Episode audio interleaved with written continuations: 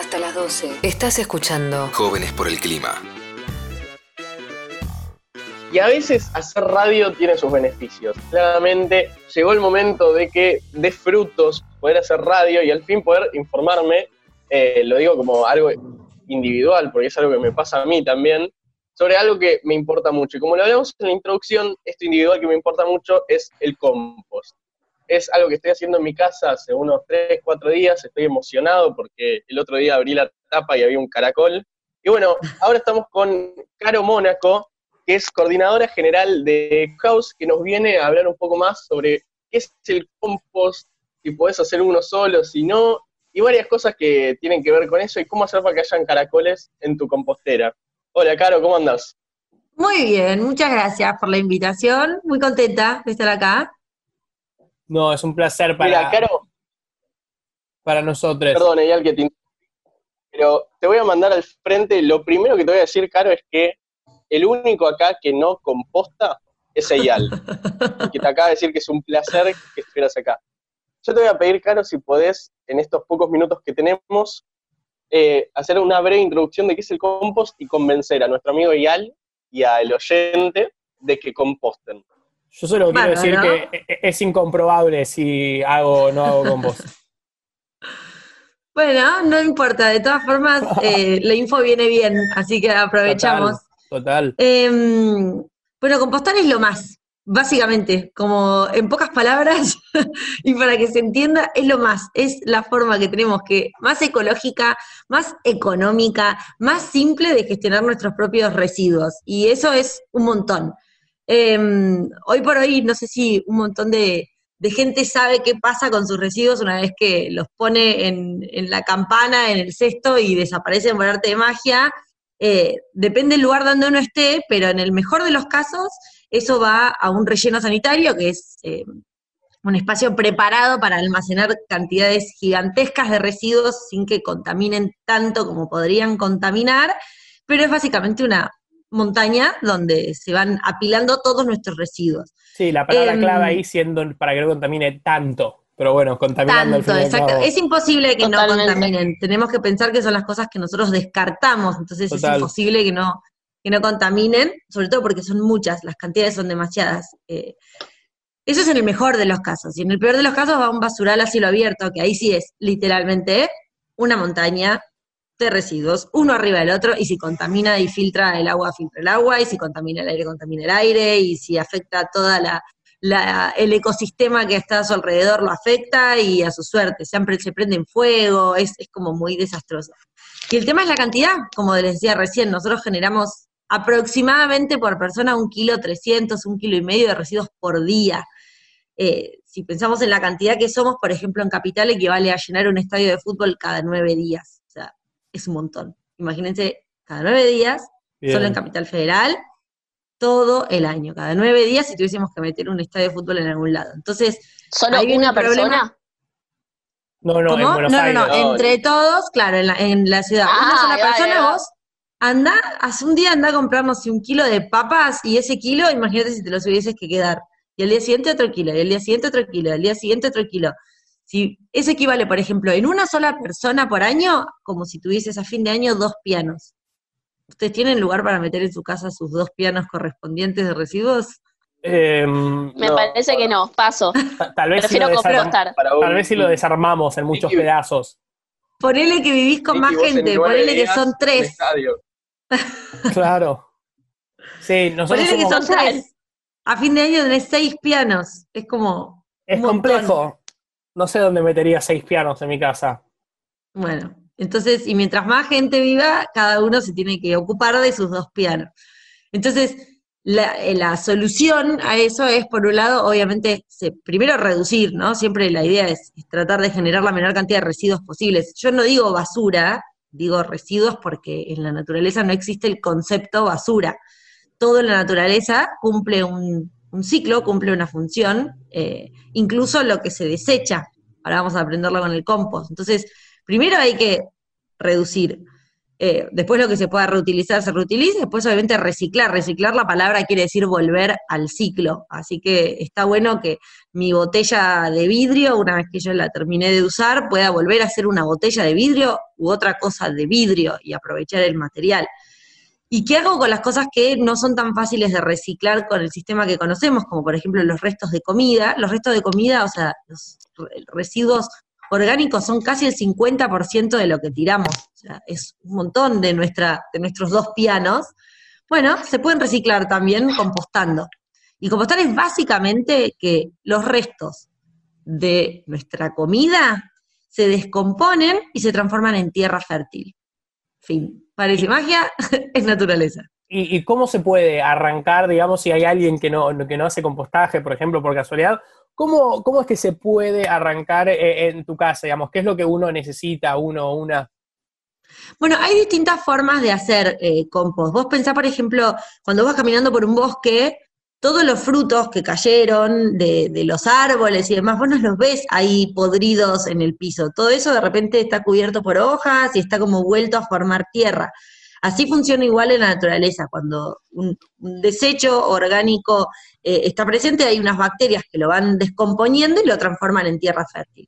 Entonces, uno puede hacer en su casa compost en el pasto, o sea, en la tierra, como sucedería en la naturaleza, que es básicamente hacer un hueco en la tierra. Claro, eso es lo que hago yo, por ejemplo. Bueno, exactamente, o sea, eh, en general hay mucha gente que nos dice, no, es verdad lo que hacía mi abuelo, que en el fondo, en el campo tenía, Sí, o sea que terminaban de comer la manzana y la revoleaban para el fondo y eso volvía a, los nutrientes de esa manzana volvían a la tierra. ¿Qué pasa? Me encantaría poder hacer eso, a mí me encantaría poder hacerlo en tierra porque es mucho más fácil, porque la naturaleza se ocupa de regular todos los, los parámetros, pero yo no tengo un campo, no tengo tierra, no tengo patio, estoy en un departamento en plena capital federal. Entonces, ¿qué hago con eso? Bueno, ahí se usa una compostera. Modelos, tamaños y variedades hay millones.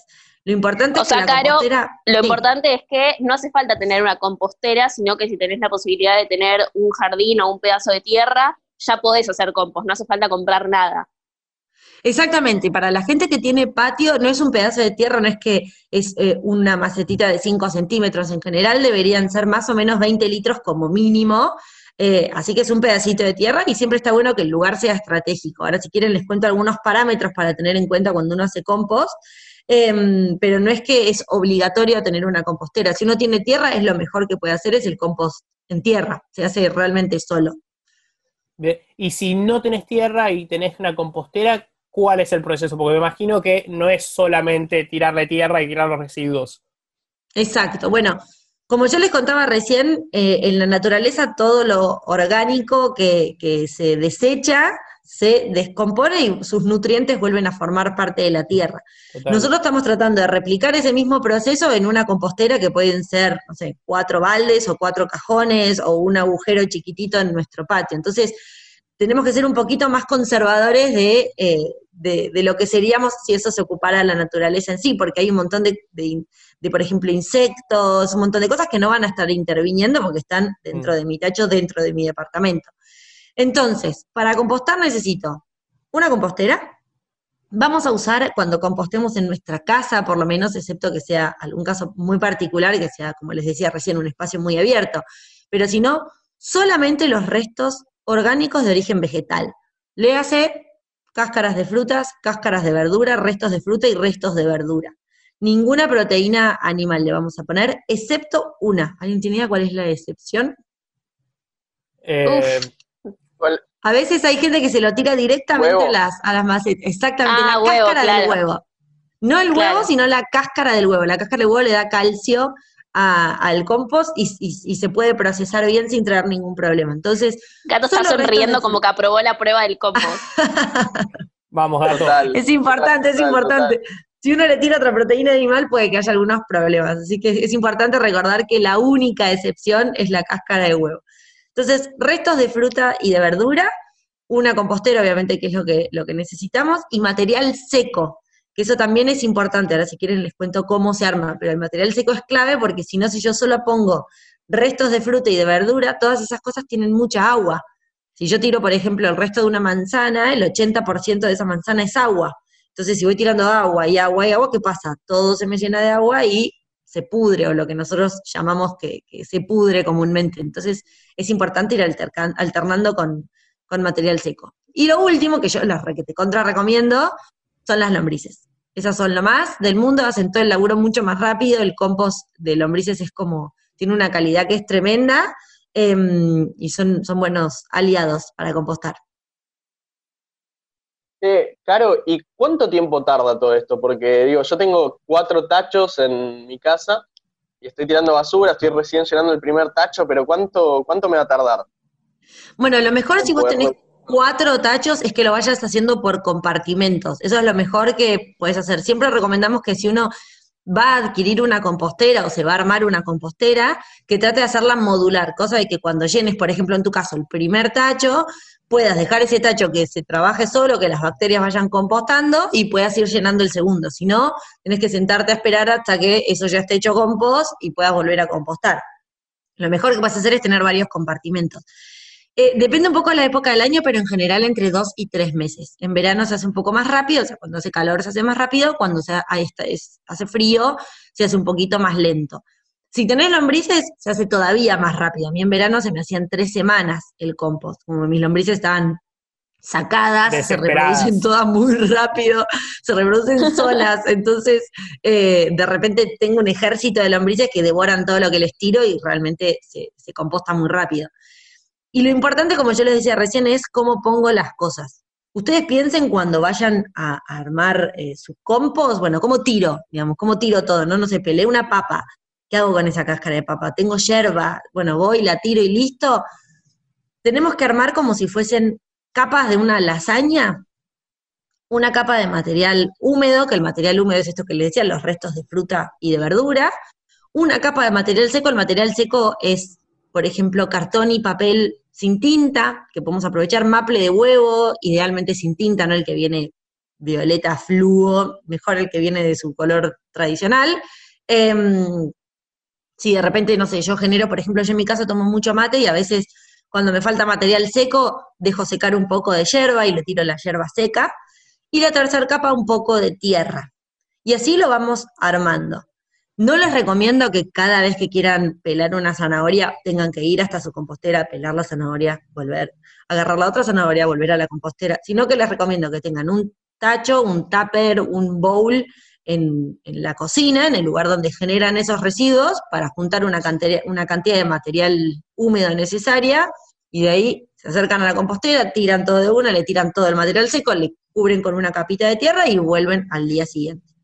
Lo importante de la tierra es que si yo dejo arriba, por ejemplo, el resto de la cáscara de banana, el resto de la manzana y queda arriba de todo, es probable que vengan mosquitas de la fruta. ¿Vieron las que están en las verdulerías? A veces esas negritas chiquititas. Sí como yo no quiero abrir mi compostera y que me salgan moscas porque por ahí la tengo en la cocina o por ahí la tengo cerca de una ventana y me molestan, si yo le tiro tierra encima es justamente para eso. Cuando yo le pongo tierra, las moscas como no escarban, vienen, buscan, no pueden entrar, no pueden acceder a mi manzana, se van. Eh, claro, yo te quería hacer una pregunta. Si tenemos lombrices, ¿Hay que hacer algo con las lombrices o es simplemente ponerlas en el compost, agregarlas y medio que se autorregulan, digamos, son como autogestivas? Se autorregulan. De hecho, no solamente se autorregulan, sino que ayudan a que el compost entero se regule. El proceso del compost funciona porque las bacterias que descomponen los alimentos necesitan oxígeno. Si yo, por ejemplo, como yo les decía recién, no le pongo material seco, ahogo mi compost y el oxígeno que necesitan esas bacterias para trabajar no está, está ocupado por agua y funcionan otras bacterias que son las que generan feo olor. Entonces, ¿qué hago cuando yo le pongo este material seco? Aireo un poquito el compost. Las lombrices cuando van circulando por todo nuestro tacho van abriendo esos, ¿vieron? O sea, abren caminos de, de oxígeno porque van pasando de arriba hacia abajo y eso oxigena nuestro compost y hace que las bacterias puedan descomponer los alimentos. Por eso son lo más del mundo las lombrices, porque hacen todo mucho más rápido, mucho mejor que, nosotros. A ver, Eyal, ¿cuántas chances del 1 al 10 tenemos ahora de, compostar? No, son altas, son altas. La intención de compostar siempre estuvo. Simplemente fue ocurriendo que, bueno, volví de un viaje bastante largo y después, bueno, como recién llegué. Excusas, excusas. Y arrancó la cuarentena y bueno, como angustia existencial y se fue postergando constantemente, pero, pero yo confío en que vamos Lo mejor que puedes hacer en la cuarentena y lo mejor que puedes hacer para una angustia existencial es eh, poner tu granito de arena para solucionar la problemática de los residuos. Pensá que si todo el mundo compostara, realmente no existiría el problema que tenemos hoy por hoy con los residuos, que es un montón. En algunos municipios eh, se destinan, bueno, en todos los municipios se destinan cantidades de dinero gigantescas a gestionar los residuos que se podrían destinar a un, montón, a un montón de cosas. Las consecuencias ambientales son tremendas. Hay gente que vive al lado de esos basurales que yo les decía, que toma el agua que se contamina. Y todo eso es, se podría, o el 40% de esos basurales em, podrían no estar ahí podrían no existir y podríamos haberlo gestionado nosotros, digamos. Así que está bueno como un, nada, un, Entonces, de energía. si queremos, si queremos ayudar por, con la problemática de la basura, reducir nuestra basura, bueno, o nuestros residuos, como decía Caro, o si queremos solucionar nuestras crisis existenciales, una buena idea es hacer compost. Estuvimos hablando con Caro Mónaco, que es coordinadora de GoHouse. Ya saben, pueden empezar su compostera y cualquier duda también se pueden eh, contactar con EcoHouse. Bueno, Caro. Exactamente, cualquier cosa nos escriben y la mejor parte que no la dije y cierro con esto es que lo que resulta del compost es tierra fértil. O sea, es la tierra que a uno le venden en un vivero, a la negra espectacular. Entonces, con eso uno hace el combo completo y puede tener su huertita. Acuérdense, acuérdense cuando compostan. O sea, el compost piensan todo. Básicamente. Dicen todo. Vos tirás un tomate, y esto te lo juro, y te va a pasar, Gasti, eh, ahora que estás compostando, tirás un tomate y de repente un día abrís la tapa del compost y te germinó la planta del tomate y tenés una planta de tomate. Les juro. Qué bien. Entonces, ¿cómo te, te, resuelve la angustia existencial? ¿Resuelve la mitad de los residuos que producimos, por ejemplo, acá en la ciudad de Buenos Aires? ¿O lo resolvería? Em, tenemos tierra para de repente poder hacer nuestra huertita clarísimo, Caro, muchísimas gracias. Eh, a ustedes, Tal vez nos volvemos a encontrar en este programa más adelante y mientras tanto podemos disfrutar de unos temas hermosos que prepararon desde la Nacional Rock para que podamos relajar un poquito y después ya seguimos con Jóvenes por el Clima en qué mundo nos dejaron.